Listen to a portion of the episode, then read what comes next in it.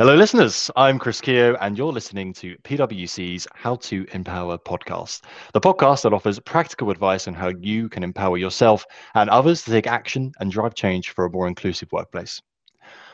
On the 5th of March 2020, we held a LEAP event to mark International Women's Day on the theme of resilience.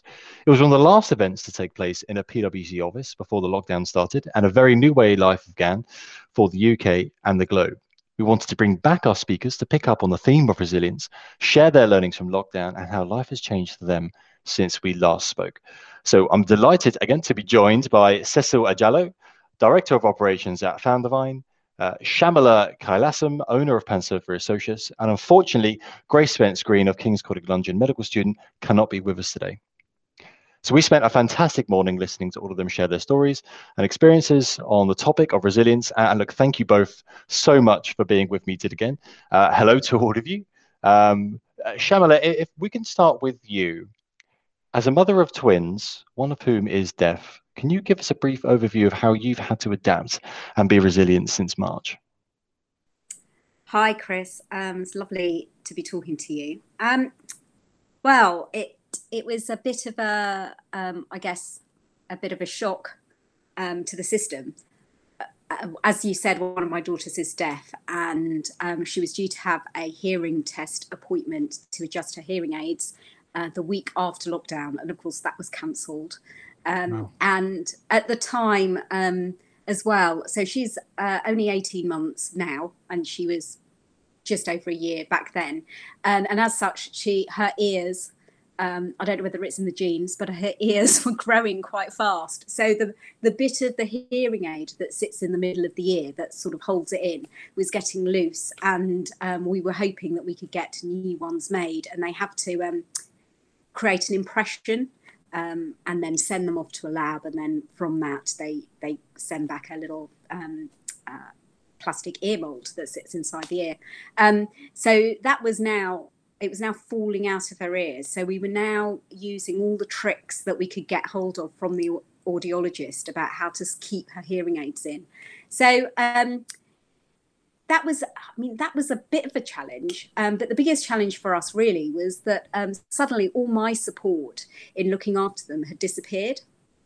So my mum had been our main support, and we'd also just trained up a childminder to help out because my work had suddenly started to build itself up. So that was all good. So I was looking forward to getting back into the swing of things with work. Um, the work dried up, lockdown because of lockdown, and we had to let go our childminder. And of course, my mum, who's in her 70s, was um, also not allowed to, to help. So I was now looking after growing babies completely by myself, and all of my income had dried up. Um, and at the same point, my other half, he's a plumber and maintenance engineer. Um, we didn't really know what was going to happen with his job. So we spent a couple of weeks really quite worried, um, not sure whether he was going to be furloughed um, or whether he'd have a job. Um, and mm. actually, what what had happened, what happened in the end was that um, he was uh, his company was so um, inundated with extra maintenance for essential services like post offices, supermarkets, hospitals, um, that he ended up working overtime uh, from the beginning of lockdown all the way, I would say, up until um, the beginning of September. So he was really not available to help with the babies very much. Um, and of course, he couldn't say no to the work because my income had completely dried up. So we were grateful for the additional income from him. So it was tough. But considering what was going on in the world, at the time and the stories that I was hearing from friends and family who worked on the front line. Um, I I considered myself lucky that I had two healthy babies um, and that Gus was coming home without a cough every day. Um, and my mum, my dad, and his parents, and our all of our family uh, all seemed healthy. Um, and we just took it one day at a time at the beginning. Um, and as time went past, things seemed to form a new rhythm. So my my um, day with the babies became a, a, new different schedule. So as we weren't allowed outside for very long, we then had different activities indoors. Um, and I had to just be very um, imaginative um, and resourceful about how to keep two growing children in a two bedroom flat happy. yeah, I, I can um, imagine that must be a, a fair challenge. yes, um, but you know, we met it, and they they were just amazing, and I learned a lot um, from the way that they dealt with the change. They just kind of took it in their stride and mm. found new ways to amuse themselves um, to keep my mind off what was going on. Really, so that was, I think, at the um, at the event in March, I talked about watching Star Trek as one of my guilty pleasures, and one of my resilience um, kind of factors was one of the things I used to do was to watch um, TV, mm. and for me, that really helped me get through the anxiety of what was going on. And I can imagine that it did for a lot of people. Mm. Um, the other thing we did that was really important for both of us was to meditate. Um, and I put that back into my daily routine and found as I as I was sleep training the babies, and um, when I put them to bed, I had five to ten minutes of meditating time every day, which was incredibly important um, to keep me mm. from going into spirals of worry. So, so uh, I, have, I, have, a number of questions just quickly. First of all, has to go to Star Trek. So, so who's your favorite captain? Personally, Janeway for me, but I'm, you know, I'm keen to be challenged on that. All controversial. um, I, I think they're, um, in, oh, Janeway, Janeway is pretty good. Um, but the new Picard has become my new favorite. Oh, really? If you haven't seen, if you haven't seen that, no, no. I will. We'll have to pick this up offline afterwards because I'm, I'm very, very keen. And, and, and the meditations you, it was it was five to ten minutes. So, so was that? Talk me through it because I'm I'm I'm a complete noob, eh, for a lack of a better term, when it comes to meditation. So, so what what were you doing? What worked? Was it just blanking out everything for five to ten minutes a day? Was there a, a process that you went through? so I, I've been meditating for a, a, a, long time and I use a specific technique. So I use a mantra. Um, okay. And what I do when I when I sit, so I sit and I make sure that my back is straight, mm-hmm. which isn't always possible when I'm I'm trying to stop a baby from climbing out of the sure. out of the, um, a crib. But um, for most part, try and keep the back straight, relax the body, and then I repeat the mantra in my head. Um, and a mantra can be anything really. For, mine was given to me, so that's that's what I use, and it's just really a sound. Mm-hmm. Um, but for other people, it could be a specific word, it could be a sound. It um, it doesn't need to be um, something that you repeat in your head. It could be something that you look at. Mm-hmm. Um, uh, it could be a name, it, eh, whatever you need really. And the idea is to focus your attention on whatever this is, your mantra, and let everything else in your head pass. Don't try to stop it. Don't try to judge it. If you lose track of the mantra and you're thinking about something, that's fine. Just keep coming back to it.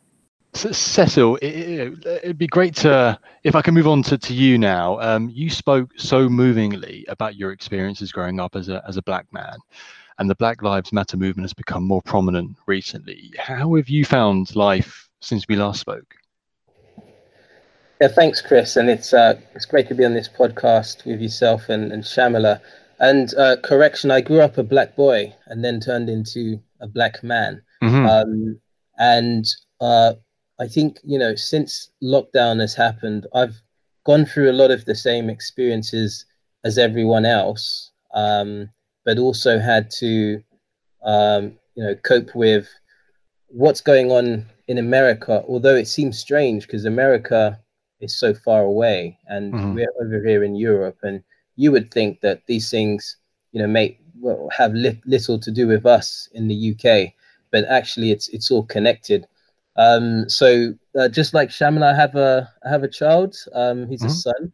Uh, he's about 15 months now, and uh, we also stay in a two two bed flat. So having to be restricted in that space during the lockdown um, was challenging mm-hmm. but we worked out a way of um, you know surviving and and thriving whilst being indoors um, and and both of us work from home as well so looking after our son during that time was quite challenging. But some of the things that Shamela was mentioning around meditation and listening to audiobooks are things that I involved myself in as well. And I know that so many parents, uh, you know, through lockdown have been going through the same issues and, you know, really, really sympathize with every single one of them because everyone's situation um, is different. Um, coming on to Black Lives Matter, it's it's really been um, a time where a lot of people have been able to process what's going on in the media, but also sit down in their houses and think about the, the challenges that we face in society. And many people thought that, you know, George Floyd's death was disgusting, abhorrent, um, and, you know, I don't think anyone would think it was a, is a good thing. Mm. Um, but that, that death wasn't really what people were protesting about. Um, they were protesting about um, a long history of uh, people from black backgrounds, especially um, being subjugated to almost second class citizenship. Um, you know, just around that time that George Floyd was killed, you had uh, Ahmaud Arbery, who was shot um, whilst running, uh, going on a jog in a neighborhood by by two two men that uh, used to be ex law enforcement uh, because they thought he was suspicious. And wow. you know, if if they thought he was suspicious, uh, is death the right is death the right answer? Um, and you know, it happens to be because he was black. What is what people uh, were saying. Um, and also around that time, you had uh, Chris Cooper, who is a Harvard educated um, uh, person uh, in in New York who was in Central Park doing bird watching, mm-hmm. and uh, he was, uh, you know, peacefully minding his business when uh, another lady, a, a, lady called Amy Cooper, came with her dog, uh, and that area specifically, their dogs were not allowed to be in that area, and so Chris raised this up with her and said, "Your dog's not supposed to be here," and tried to get her to leave with the dog, and she called the police and uh, you know sounded really distressed on on the call uh, to try and get the police to to come and she mentioned he's a black man he's harassing me and this was all caught on on video and i think that that thing made me feel really really um, uneasy because um, you know chris cooper's a highly educated person someone that you know you, you can't see doing any wrong in society but it seems uh, from that incident. It doesn't matter, you know, what you what you are or what what your background is, what you've learned. You know, so long as you are black, that you can be, um, you know, harassed in in society um, mm. and get the the police called upon you. Um, so these were things that happened, and they're just really the tip of the iceberg when we look at um, the, the, the situation that goes on across the world, but I think is particularly obvious in America. Mm-hmm. And mm-hmm. You know, you you had the Civil Rights Act of 1875 that should have sorted that out. You had human rights in 1948 after World War II that should have sorted that out, and you also had uh, the civil rights movement, um, which was sparked by Martin Luther King. But mm-hmm. still, it seems as though um, you know Black life is not important in the world. And I think that's why the Black Lives Matter movement um, is so is so important because no one has really said with any authority that Black lives actually do matter. And a lot of people who are from my background know uh, history. We're, we're all we're almost all uh, specialist historians in mm. uh, in some of these these topics around the history and the struggle and we know certain things that people from other uh, backgrounds have no clue of and we we know that there is injustice but sometimes we just keep quiet about it because we've been brought up in this environment. And sometimes you know when you're when you're a fish in water it's very hard to describe that water to other to to to um to other people that are not in water. Um but the black lives matter movement has uh, really enabled us to, uh, you know, uh, take take George George Floyd's murder and use it for something positive and start conversations with many uh, people, with many mm-hmm. organizations, and, and help educate people that we still have a problem. Um, we're in we're here in the UK, but the UK is not exempt from that problem. We still have many uh, examples of institutional racism, uh, and what I mean by institutional racism is is that racism that is embedded in our society that often isn't intentional, but it's just come about uh, because of the way that society is constructed, and you've got a lot of black people that are uh, that have a lot less wealth and um, less educated um, and you know less less income, uh, they happen to be on uh, the brunt end of a lot of uh, things that uh, go on in society. Uh, COVID nineteen is a good example. A lot mm. a lot of people from uh, black and African backgrounds um, have perished as a result of COVID nineteen um, at higher rates than other races because a lot of them are working frontline jobs and have to expose themselves to the virus and they have no choice. They can't say i'm going to sit at home and, and work behind my computer. Um, you know they have to get out there and, and work otherwise they won't be able to pay certain bills and, and provide for their families and they have no choice um, so you know these these are the things that i've been thinking a lot of uh, about during um, this lockdown period and in a way it's kind of taken my focus away from any issue or um, problem I have, and more on you know how do how do we help people in society that have been made worse off? How do we help them recover? How do we help them uh, get back to normal life if if there is anything like that in in in the coming uh, months and years? No, and, and, and I agree, uh, and I, and I think you know, coming from a personal perspective, and I'm sure if, if, if, Grace was able to join us today, she, she would say the same thing. But I think lockdown's been able to give a lot of people a lot of time to, to really get a perspective on things. and you know, being disabled myself, uh, you know, seeing a lot of people complain that they they couldn't get to their favorite restaurant or they can't go get a haircut um, or you know they can't access their favorite places. Unfortunately, that's a reality for a lot of you know, wheelchair users and, and disabled people. You know, for instance, there's how many restaurants in central London have a have a huge step up, you know, or how many barbers, cafes, and you know, you can the list is endless that you just can't access on, on a regular basis, whether there's lockdown or not.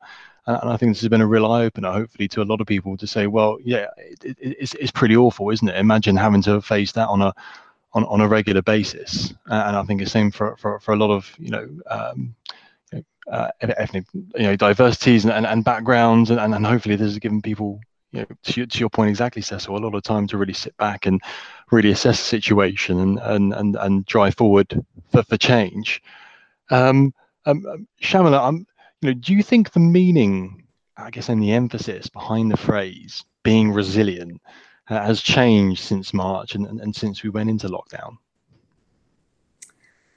Uh, it's a really good question, and I've given it a little bit of thought. Uh, I, I think it has. I think the world understands, the whole world understands the need to be resilient in a different way than it did, um, say, this time last year.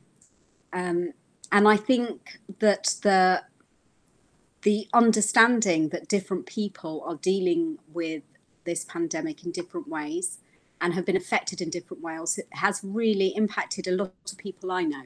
So uh, I've noticed that some people, um, in order to be resilient, are helping others. Um, mm. To help their own resilience, they are uh, doing a lot of work at food banks. They are doing deliveries for people. I mean, I don't know whether you remember, but at the beginning of the lockdown period, uh, the uh, we we had a um, a volunteer website that was put up, and um, within I think I think I tried to volunteer. I don't know when I thought I was going to have the time, but I tried to volunteer, and it crashed mm. within um, a few minutes of being online, and, and they right. had all of the volunteers they needed. And I think that um, I think across the world, people have been doing that kind of thing. And mm. just to come up on on something that Cecil has um, has been talking about around the Black Lives Matter campaign, I know a lot of people like myself that have been doing quite a bit of research um, around this issue. Uh, I think I explained to everyone on the 5th of March that um, uh, it had become a concern of mine that I had brought into the world to um, mixed race children, and one of whom is also disabled. So, mm. the particularly for Dara Lakshmi, the disabled one, her world is very different to mine. Mm-hmm. And I want her to live in a world where she has all the opportunities possible. Mm-hmm. And I am very, I am, I'm, I'm very concerned about um, what happens to many of my friends' children. So I, and also I have um, a family who her, who have black heritage, and um, in that in that grouping, a lot of them are young men. They were boys, mm-hmm. and they are now young men, and their parents have had to sit them down and have the talk with them, which is a very different talk to most young teenagers would have from their parents. It's a quite scary talk about um, who they are in the world to other people and mm-hmm. how other people might be afraid of them and how they have to be really careful when they meet um, law enforcement. And mm-hmm. listening to one of my um, one of my best friends is um, her family are uh, guide parents and kind of guide family to my children, and I have been involved in her life for a very long time. And listening to her talk about how she needs to keep her two young boys safe, who are now in their early 20s and, and one's in a teen. Um, and during all of the Black Lives Matter um, re-campaign, because remember the Black Lives Matter campaign has been going on for a long time. Mm-hmm. Um, she was she was getting some solace from the fact that people who had never talked to her about these issues were coming to her and asking her, um, "What was it like growing up in this country?" and what was that? I, am going to use Cecil's analogy now. What was the water like? Um, and I've had conversations like that with people, real, real conversations for the first time. I think, um, probably in since I, I've been an adult, a real conversation about what is it like. Is it really that bad? Is mm-hmm. often a question. And then when you give them give people examples of how different life is for somebody who's um, not white in this country, they're quite surprised. Um, and I think that this time has given everybody a real understanding of how to how to make all of us more resilient. And we can only all be resilient if all of us have got the same opportunities to be resilient. So if you know if the your only option for work is being a care home worker or a cleaner or a plumber, um, and you're also facing other kinds of uh, disadvantages, then how are you going to be able to put into your life the same kind of resilience regime that somebody who is sitting at their laptop working can? So, a real understanding, I think, of um, what does that word really mean for a mm-hmm. global population rather than just for, for individuals. No, you, you, raise a you raise a really really good point, and, and thinking about that way is, um, yeah, I mean, you, you you're so spot on with, with how we should how we should be thinking about it. Um, Cecil, I think inevitably there's been a lot of focus on the negatives these past months, but I think what you know, as uh, Shamela and yourself perhaps alluded to, but what, what positives have, have you experienced? Yeah, and I think you're right to to ask that question Chris, because many people have focused on the negative, and mm-hmm. coronavirus is a really negative thing, and it's something that we couldn't have predicted, and we couldn't really have stopped. I, I know many say that you know the governments could have stopped this, but it, it was actually inevitable the way that you know air travel uh, works these days, and, and people are you know in in in any part of the world uh, almost instantaneously compared to uh, previously. Um, so I think for, for, me, I've seen and, and spoke to a lot of people that um, have experienced a lot of positive things from uh, the, the, pandemic. Uh, one of them is spending more time with loved ones. Mm-hmm.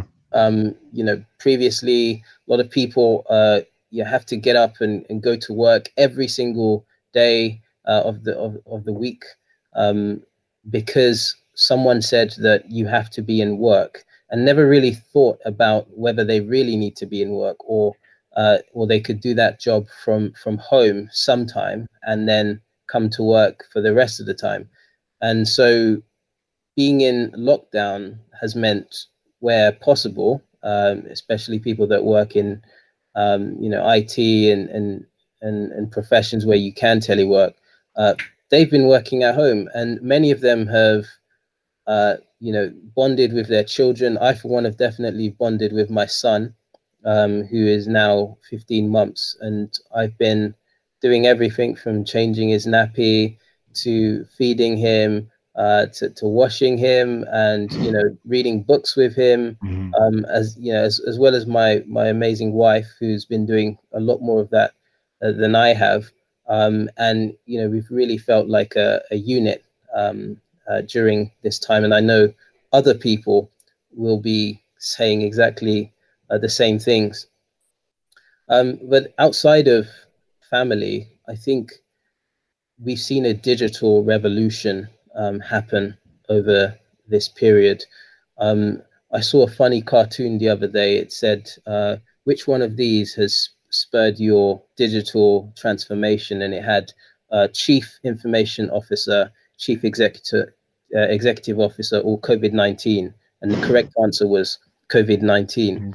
And it, it's it's funny uh, because a, a lot of these organizations that have transformed digitally could do it, but they just didn't have the impetus. And COVID 19 and the lockdown gave these organizations a real kick up the, the backside.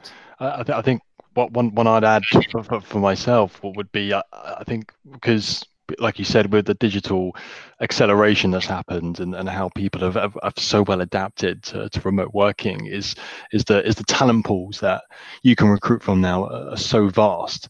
Um, and, especially prominent for the disabled community as well. I have, have lots of friends who have had either had recent injuries and have been trying to think about or you know have perhaps been a bit nervous about the, the process of returning to the workplace and the thought of you know I could I don't have to worry about is my train going to have a ramp uh, on time? Am I going to be able to get the bus? Uh, am I going to push in the rain? Am I going to turn up to meetings uh, drenched? Uh, you know all that's eliminated uh, by simply being able to, to work from home and, and have a conversation with someone over, over a video chat rather than you know the the, the stress stress and anxiety that that can you know be caused by a by a, you know having to either travel to the office or to, to a client meeting.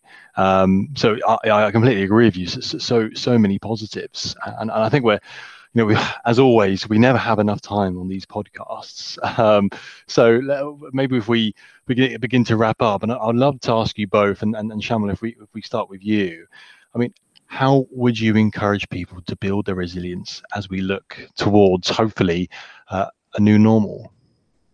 Well i think i think some of the points that cecil's made are really important. So um, uh, the digital transformation is here to stay.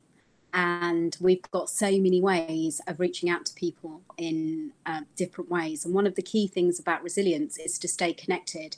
And one of the hardest things around um, the pandemic pandemic is physical connection is obviously not allowed, um, and we may be having, as we speak, a new way of um, locking down again, uh, at least um, in parts of England. So we need to stay connected. So I would encourage everybody to use the tools that they can through um, this new digital age as we as we now have and to to get connected to as many people as they can even people outside of their circle. Lots of people i know are volunteering and they're not just volunteering to do physical things they're also volunteering to um, to speak to people to speak to older people. They're um, offering other um, services and i think that is a really great way to build your resilience um, it gives you a bigger community, and it also, um, crucially, from a from a neuroscience point of view, it actually builds your internal resilience as well. So your mind loves it when you help somebody, um, and we can see the new connections in your brain using MRI scans when that happens. So wow. helping others is an incredible way to build your resilience. Amazing. I, I work with a partner who, uh, right at the beginning of lockdown, where you had the, the war for toilet paper, um, dropped a, uh, a, a, a, letter through each one of his neighbours' uh, doors. He'd he'd uh, really uh, restocked on, on everything, had tons, you know, w- way too many supplies, and was offering. Uh, you know, if anyone had, had, had, fallen short, that you know that he was happy to, to to give them a, a few rolls should they need. Um, and imagine doing that and going in going into you know starting your day of work. I mean the, the, the, uplift you must have and that's so interesting you can pick that up on an mri i. Would, I would love to i would love to see what it looks like afterwards. Uh, that'd be absolutely fantastic. Um, uh, cecil you know how can we encourage people to build their resilience?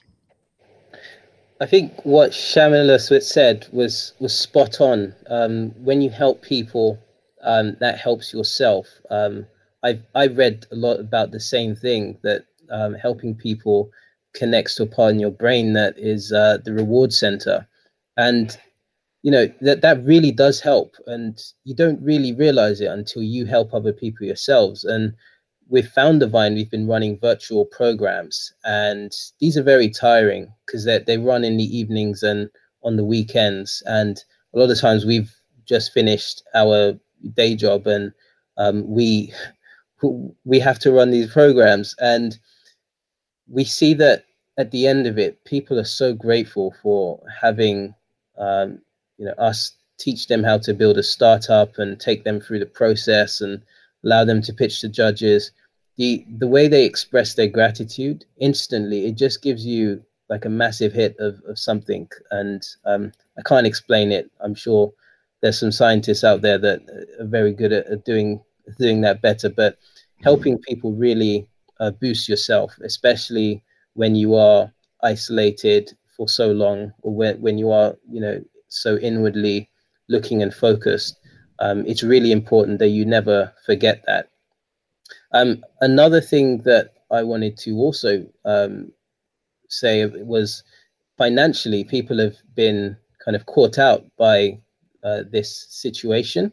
And one thing that I had been doing uh, prior to uh, COVID 19. And as always, you know, I was taught this by my dad is you should always keep some form of financial reserve available so that you can weather uh, storms like this. And, you know, I think many people have been living from hand to mouth, not because they had to, but just because they thought that there was no point in in saving when they can be enjoying.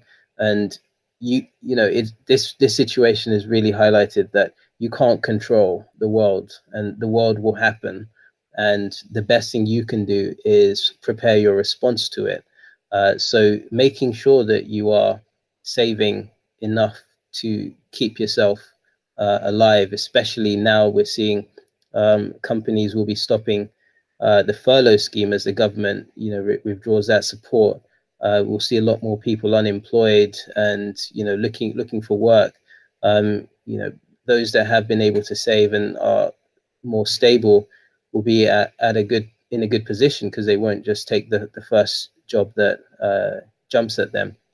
Uh, so that financial aspect really really important. No, no, I, I, completely agree, and I, I, think the two key things there are, you, know, you do, do, do do the best you can to try and look after your financial situation when we don't know what the what the future of the financial health of everyone moving forward could look like, and also, uh, you know, build your resilience by by helping others. Um, I think that's a fantastic way to to draw to what draws us to a close of another episode. Um, but this has been a fantastic conversation, and, and thank you so much, Shamela and, and, Cecil, for for your time today. Um, to you listeners, thank you for tuning in. And if you'd like to share your thoughts, please get in touch uh, on social media using our hashtag PWC underscore leap. and of course, don't forget to subscribe wherever you get your your typical podcasts uh, to keep up to date with future episodes. Um, and again, thanks, Shamela and, and, and Cecil. It's been absolutely fantastic, and uh, hope to see you next time.